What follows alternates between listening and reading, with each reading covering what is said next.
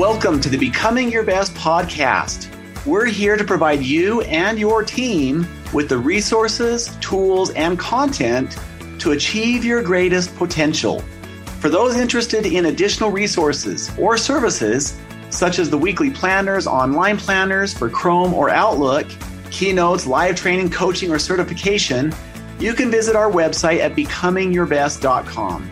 Now, when you listen to an episode that resonates with you, we invite you to share it with your family, friends, and team members so that they can experience the same type of motivation and results in their lives.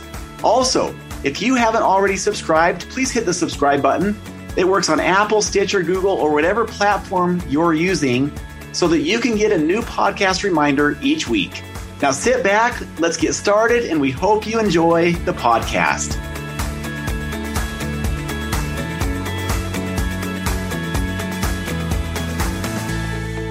Welcome to all of our Becoming Your Best podcast listeners, wherever you may be in the world today. This is your host, Steve Shallenberger, and we have really a very special guest with us today. Her experiences in both public service and the private sector have given her a unique insight into the practices that led and lead to positive relationships and productive communication between individuals, countries, and societies. She resides in the San Francisco Bay Area, where she is a speaker, entrepreneur, and writer. She is the author of Civility Rules, creating a purposeful practice of civility. So, welcome, Shelby Scarbrough. Thank you so much. I love that enthusiasm, the emphasis on civility rules. That's perfect. That's how I meant it to be.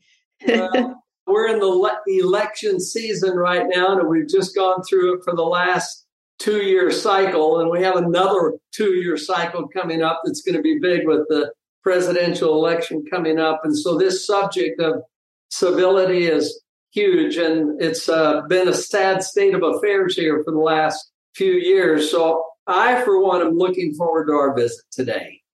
Thank you. Me too. Well, now, before we get started, I'd like to tell you a little bit more about Shelby.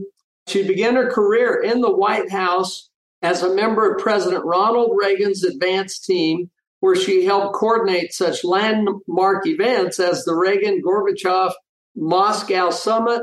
She then served as a protocol officer in the United States Department of State. And in 1990, Shelby founded Practical Protocol LLC, a company that plans bespoke events for foreign dignitaries such as Nelson Mandela, Pope John Paul II, and uh, Lech Walesa. I mean, a whole group of people. So Shelby is all over it. I've been looking forward to this interview today. Same here. Thank you so much. All right. Well, to get going, Shelby, tell us about your background and especially including any turning points in your life that have had a significant impact on you and even what you're doing today. Sure. I started out making hamburgers. How does that for a, an auspicious beginning? really fancy.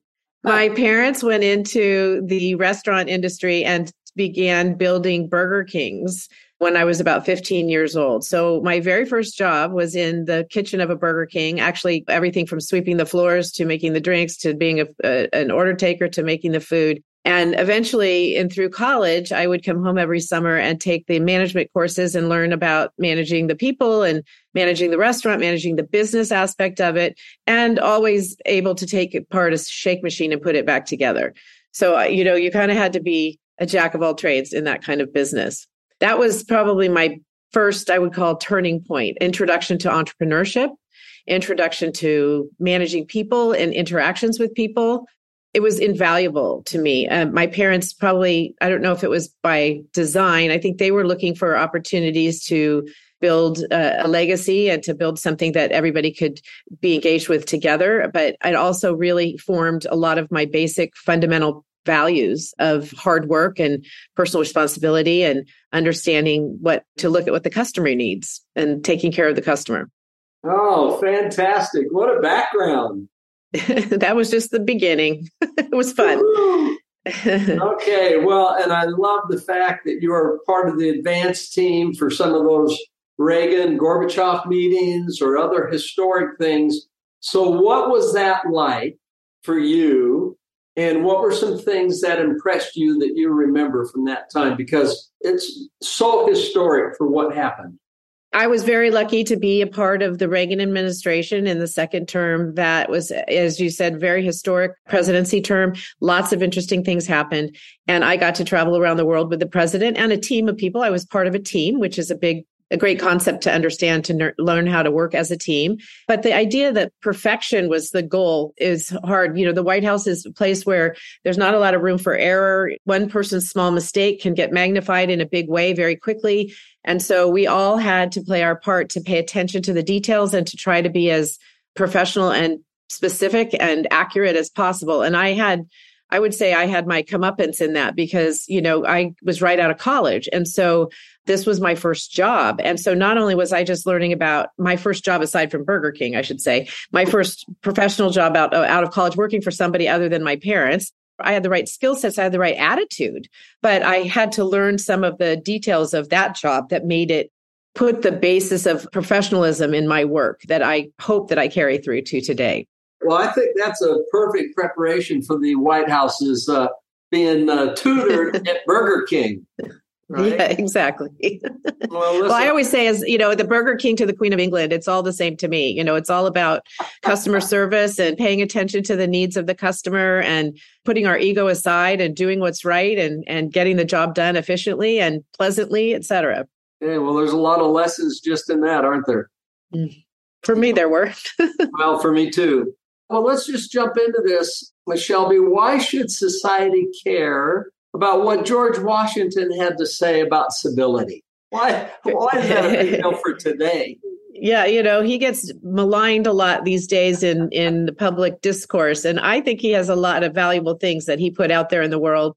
We can talk a lot about his his whole history, but where I focused was when he was 16, he re, he wrote the Rules of Civility, by transcribing a French etiquette book. It was a, a, book meant to train nobles in French diplomatic and royal society to be of the right stature, have the right manners, etc. So it's a funny book. It has these these it's kind of written in an older English than we know now. One of my favorites I always quote is "Thou shalt not stand so close so as to bedew a man with one's spittle." So if you think about that, basically it's, you know, keep your distance so that you don't put germs all over the other person. And that's a very interesting concept these days with in post COVID era it sounds funny then, but if we say, look, we got to give people some space and recognize that everybody has a little space bubble between them. In Western society, it's usually about three feet. But now, you know, with COVID, it's kind of gotten a little bigger. It got six feet and then now it's kind of coming back. But the idea that an old rule like that, that went actually goes back to the 1400s, it has relevance today is what I was looking at. So I took those rules and I re re-looked at them from for the, what they really are trying to get across to people and i bucketed them. They all kind of came together in a bucket of five or six things like humility and dignity and respect and trust and courtesy honor those kinds of concepts. And that's what i then flipped the switch on the title. Instead of saying the rules of civility i don't believe that we have to live by rules. I think we that civility should rule so that's why I called my book Civility Rules. And it's a practice and it's the basis of what George Washington said, but just revisited. Well, he is such an inspiration, wasn't he? He was. And he lived by a lot of his rules with the honor and the respect and the dignity. He would walk with his troops you know, at Valley Forge, he's very famous for walking in the coldness and in the winter and making sure they were all taken care of. He wasn't an easy leader. He he had a temper, but he also tried to temper that with kind works and good things for all of his people. And in the end, you know, he released his slaves and all of those kinds of things. So there's lots of things that lots of depth and, and things to talk about about George Washington. Well, I'm glad you brought him up. What a inspiration. What role does personal responsibility play in becoming more civil in our society? So to me, it's everything. It's the umbrella that encompasses all of the other things that I just mentioned the dignity, the respect, the honor, the trust, the courtesy, the humility. Personal responsibility is really at the heart of it. So, or mm. as I said, an umbrella, you can see that covering everything because the bottom line is we can't change somebody else we can change them. We just can't force change on somebody else. We can't make somebody change. We can help change happen by having our behavior be the way we think showing up in the world the way we feel that the world needs to be and if we believe in civility which i do then that's having a practice of civility and and personally taking responsibility for my own actions we tend to point fingers at other people. One of the first questions that I often get about civility is how do I make that so and so not, you know, what that person is so uncivil? How do I talk to them? Well, you just behave in a way, it's very simple. I mean, there's some specifics, but that you behave in a way that you would want them to behave. So it's just modeling behavior in its purest form and taking responsibility for our own actions rather than pointing the finger at someone else. Okay, you've been talking about some really noble qualities, and they're so important. Uh, some people may have lost sight of them in today's world. Yeah. Yes, you know, it's dig- easy to do. Yeah, I'll say dignity, uh, respect, honor, courtesy, trust, humility, and personal responsibility. How does a person incorporate this kind of civil behavior into uh, a daily practice? So there's a lot of simple tools that we can revert to that are great from a communication standpoint that you might learn in a communications course like listening to learn and learning to listen. We often, you've heard that so often we're trying to wait till we respond with our opinions or our views rather than listening to what somebody has to say, thinking about that and responding to that appropriately and with dignity, just letting the other person keep their dignity. Why do we need to tear someone down or make them feel stupid if they have a view different than ours? So we often, you know, shame people if, how can you think that? kind of statements. Why? But I don't find those to be necessary. Now, we're all human and sometimes it just slips out before we have a chance to control our responses. So thinking before we speak is another great example of how to work in the practice of civility. We also talk about some challenges that we have in an organization that I belong to called the Entrepreneurs Organization. We have a very specific protocol of how we speak to one another. We don't give advice so that would be the same. And another way of looking at it is your opinion isn't worth very much, right? It's free. And it's so my father always says your, you know, your opinions is worth as much as you pay for it, or advice is, is worth as much as you pay for it. So if we were to share experiences and say, well, you know, in my experience, this is what happened to me or what I've experienced, and this is therefore why I think the way I think, that's a lot less confrontational than saying, you're an idiot and you should think the way I think you know what you're thinking is evil what you're thinking is dumb what you're thinking is dangerous. Those kinds of words are just inflammatory and really not necessary in 99% of the communications that we have. So shelby i'm going to ask a tough question here. I know you think about this. This is why i'm asking you this question. Uh, is it seems like one-on-one people can be pretty decent. You know when the stakes there's not a lot of high emotion but when you start getting into a group think or it becomes impersonal, like on the internet, people start losing rational thinking. And yet we all seem to agree, maybe we don't, that uh, we ought to be civil. The question is, how do we move that way? How do we take this thought that people say, yeah, I, I agree, I, we ought to be civil, but then you say, well, hold on, I'm a Democrat and you're a Republican, and all of a sudden uh, people can start becoming pretty uncivil quick. And I mean, we happen to have in our community right now on the ballot a school district issue, which is quite controversial. And I've seen really rough feelings and stuff come out. How do we do this? How do we create this wave? What are the best ways to create a culture of this?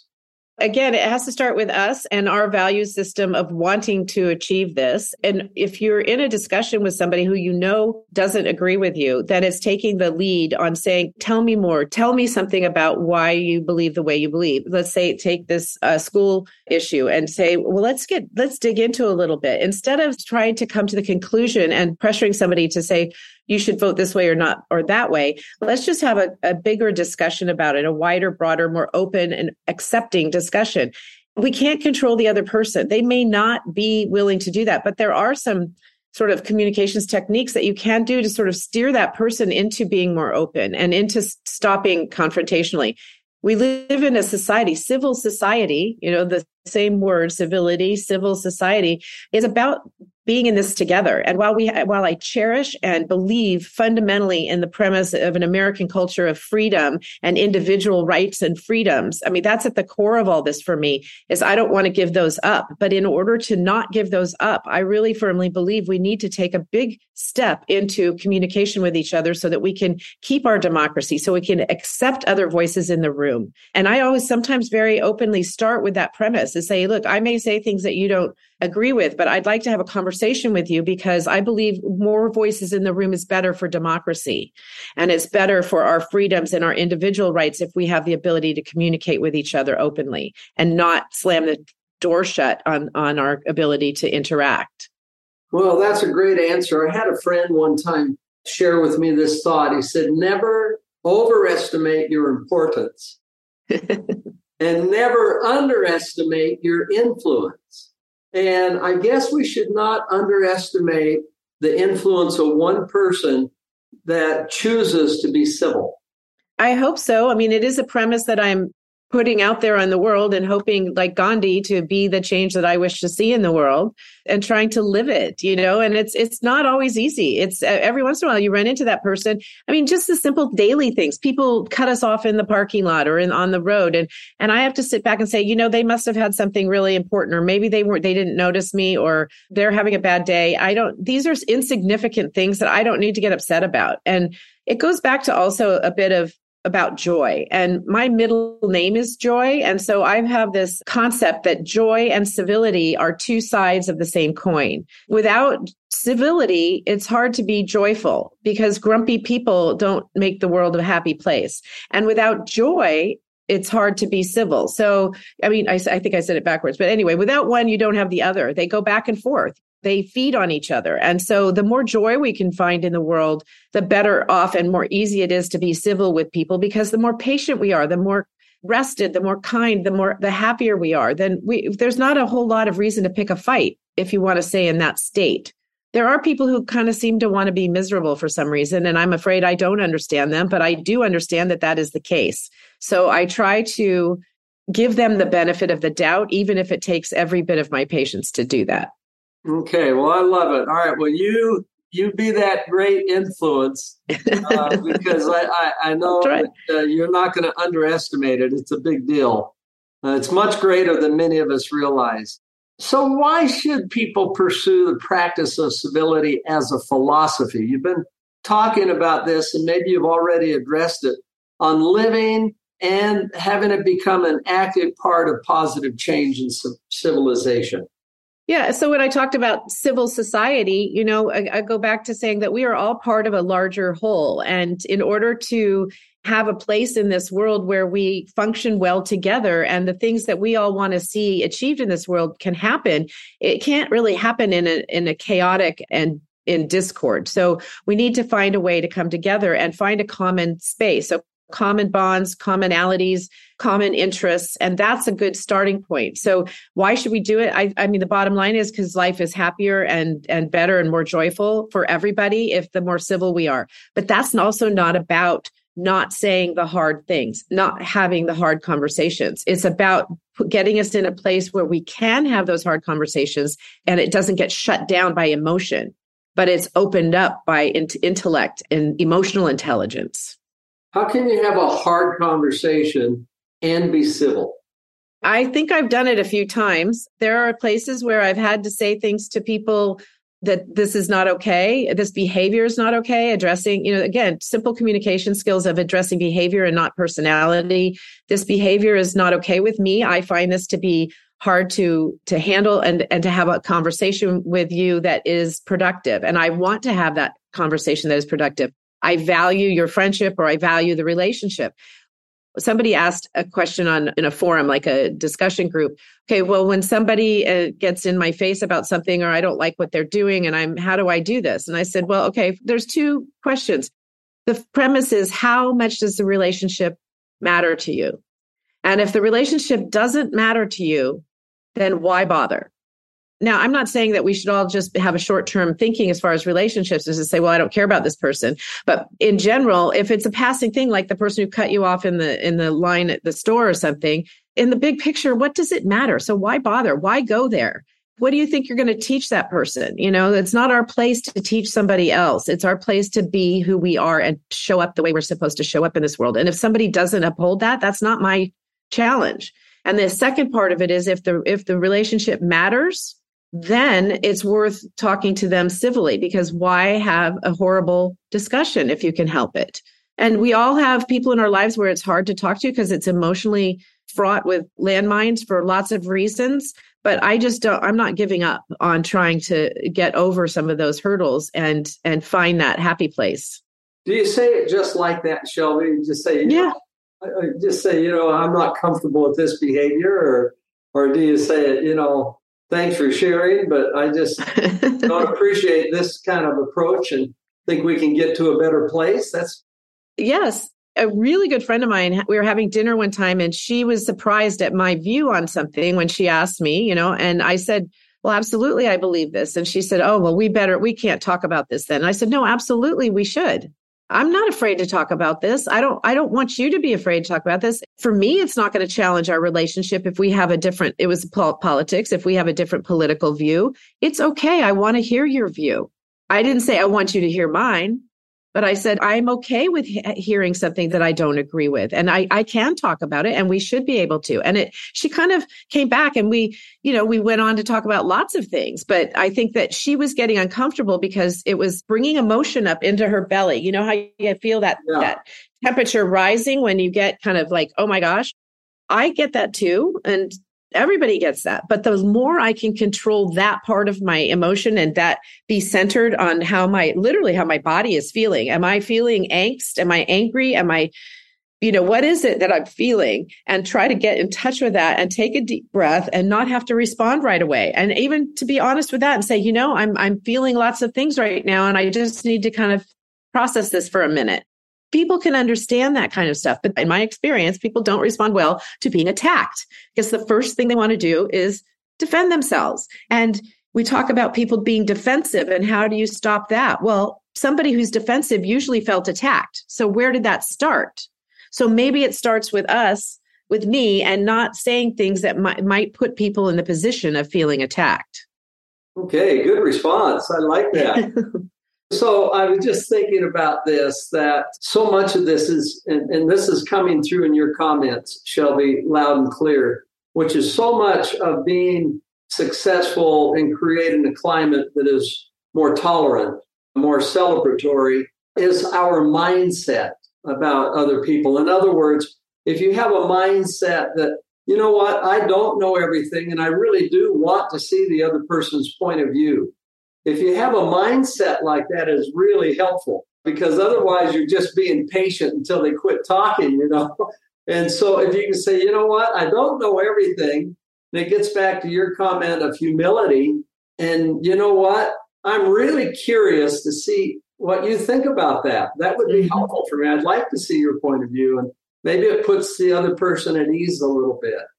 Right. I mean, tell me your experience around that. You obviously feel very strongly. Has something gone on in your life or have you seen examples of this that that you can share because I'd love to hear about them. It makes it more real for me and maybe I can understand that better. And the humility aspect is that you know, we need to have enough self-esteem that we can stand up for ourselves and not just be an amoeba. You know, it's not a 0 to 100. It's more like the equilibrium in the middle where we have enough balance of ego in our lives where we have the ability to say I'm capable of thinking, feeling, and that, all of that. And and I I've done some homework and I have some views on this world. But also, there's plenty to learn. And the and that old phrase of the more you know, the more you know you don't know is a great one to keep in mind. I mean, to me, that's the essence of humility right there.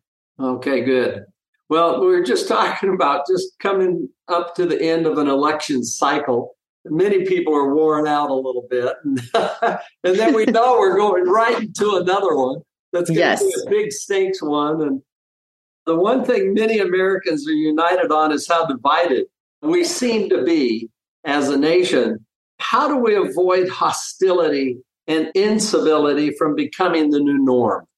The first thing that came to mind when you said that is parents. You know, parents are very powerful in their children's lives and should be. I just did something that I don't like to do, which is I just should on you. I don't like the word should. It's one of those things. well, I probably should. yeah, yeah, exactly. I, I would like uh, I'd like other people to uh, adopt the I shoulds, but not you should. You know, because again, who likes to be told what to do? But it seems to me that empowering parents to teach their children well about treating other people with dignity and respect and, uh, you know, we teach them a lot about respecting themselves these days. And I understand and agree with that. But it seems to have been tipped over a little bit into I'm should be respected by everybody instead of self respect, which is a slightly different and more nuanced feature. So teaching children to feel good about themselves and who they are, no matter what they were born with, no matter whether they were born like me with bad vision and thick eyeglasses. And if you need braces or whatever it happens to be that, you know, the things that get in kids' way that to help teach them self-esteem and self-respect, but not, not to demand respect from others, but to earn it. And so that's a really good place to start. I've often thought that we need to have more debate clubs in this country again. That would be a really great way of of getting young people to understand how to communicate and to take the other position because in debate clubs you often have to do the preparation to do the defense of the point of view that you might not actually hold which is a great tool to getting into the empathic and compassionate side of things to understand how to i don't use the word argue is not a good one but that's that's essentially what it is is to debate those kinds of issues and come out shaking hands at the end. We just have to want to. The ones who come to me and say it's all about them and they are the ones who are uncivil is not taking personal responsibility. And from a political standpoint, it's coming from both sides. I've been watching this quite a bit. So there's probably if if person is on the left or a person is on the right, because we tend to go into our corners, we probably think the other side is the more uncivil. But I've been really watching this, and both sides have their challenges with civility and it goes to name calling it goes to bringing another person down and the policy of personal division and personal politics of putting somebody down for who they are instead of what their ideas are about. Yeah this is all about there's a better way to do it. Yes i wrote a i wrote a chapter for a book called the power of civility which is sort of how this whole journey got started as far as writing for me. And one of the challenges that i found in doing my research on my chapter was on political civility and what I realized is sadly, it's kind of an oxymoron is that there's really no such thing as political civility. And in a way, there never has been. It just seems to be super exacerbated these days because hate travels so much faster than love on the internet the bad gossip in the in the town always got around a lot faster than the good news even when we didn't have telephones or internet. But now it's at lightning speed. And so it can really be a dagger. If you think of a lightning bolt to somebody it can really be a, a challenge. And when i think of things like the incivility in the relationships between teens online with with bullying cyberbullying and that is really dangerous stuff. And anything we can do to get a hold of that is is a good thing yeah, and I think as I've just been thinking about our visit today with Shelby, that the stakes are so high, my friends, our listeners. I mean, the stakes really for the ability to collaborate in a way that makes our country better, the best that can be. It's so hard in such an adversarial environment. And part of the words that I, I was just thinking of when Shelby just talked about this last part here is when we think of civility, maybe we ought to be thinking of love as well. Because if you think of love, it helps you think in a bigger way, a more generous way. And maybe these ought to be linked together. And that it doesn't mean we have to agree, that we certainly ought to value different points of view. But if we can love others and be civil, it helps us. The whole purpose is to get to a better place, to have a more successful community and state and country, and to be able to solve problems internationally. Uh, I mean, look what's going on in the world. So there's such a big need from this. And so appreciate your comments today, Shelby. It starts with you and me and, and a commitment for us to do it. And hopefully others will see that example and it goes out and they feel the love and civility. And any final comments or tips before we wrap up today? If your listeners want to take on their own personal practice of civility, I would highly encourage it. It's a really lovely way to live life. It's also a challenge because especially if you're vocal about it to say and you just like you might be have accountability partners to say i'm on a diet and i've you know to keep yourself accountable. By stating that you are working on a practice of civility it's an interesting conversation then that it brings up. And i i just say this purely from my own experience that it's obviously people know that i wrote this book so when we have these conversations people are very careful to be civil. It's very interesting because they they know that i've written this. So if you they know you're on this journey of civility they also tend to step up and have their best foot forward, which I don't find to be terrible. I want authentic uh, conversations, but I also, they start with civil conversations. So it's a kind of fun, but it's also a way to keep yourself accountable because, boy, I know that I have to watch everything I do and say because that's if I put myself out there as this person who believes in civility, imperfect though I may be, I'm certainly putting it out there for criticism. So both of those things take commitment. But I, I honestly, it's been a great journey, and I would encourage anybody who wants to see more civility in the world to take it on. Oh, thank you so much, Shelby, for being with us. Now, this is the author of Civility Rules. What a book. I can't wait to read that book. And uh, how can people find out about what you're doing, Shelby? And uh, where can they find out about your book?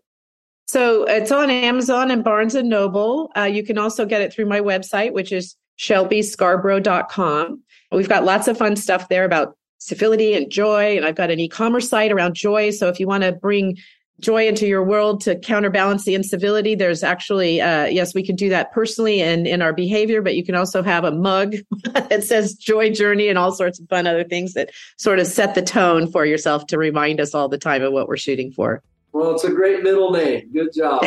Thank you very much. My parents, I'm, I'm glad they gave it to me. Well, we'd love to have you, Shelby, on this show today. We wish you all the best, Shelby. Thank you. Thank you. Likewise. Yeah. My pleasure. And to our listeners, it's always a privilege to have you here. From the bottom of our heart, we're so grateful for your interest, for your desires of just working on becoming your best. And we wish you the best today and always. Thank you for listening to the Becoming Your Best podcast.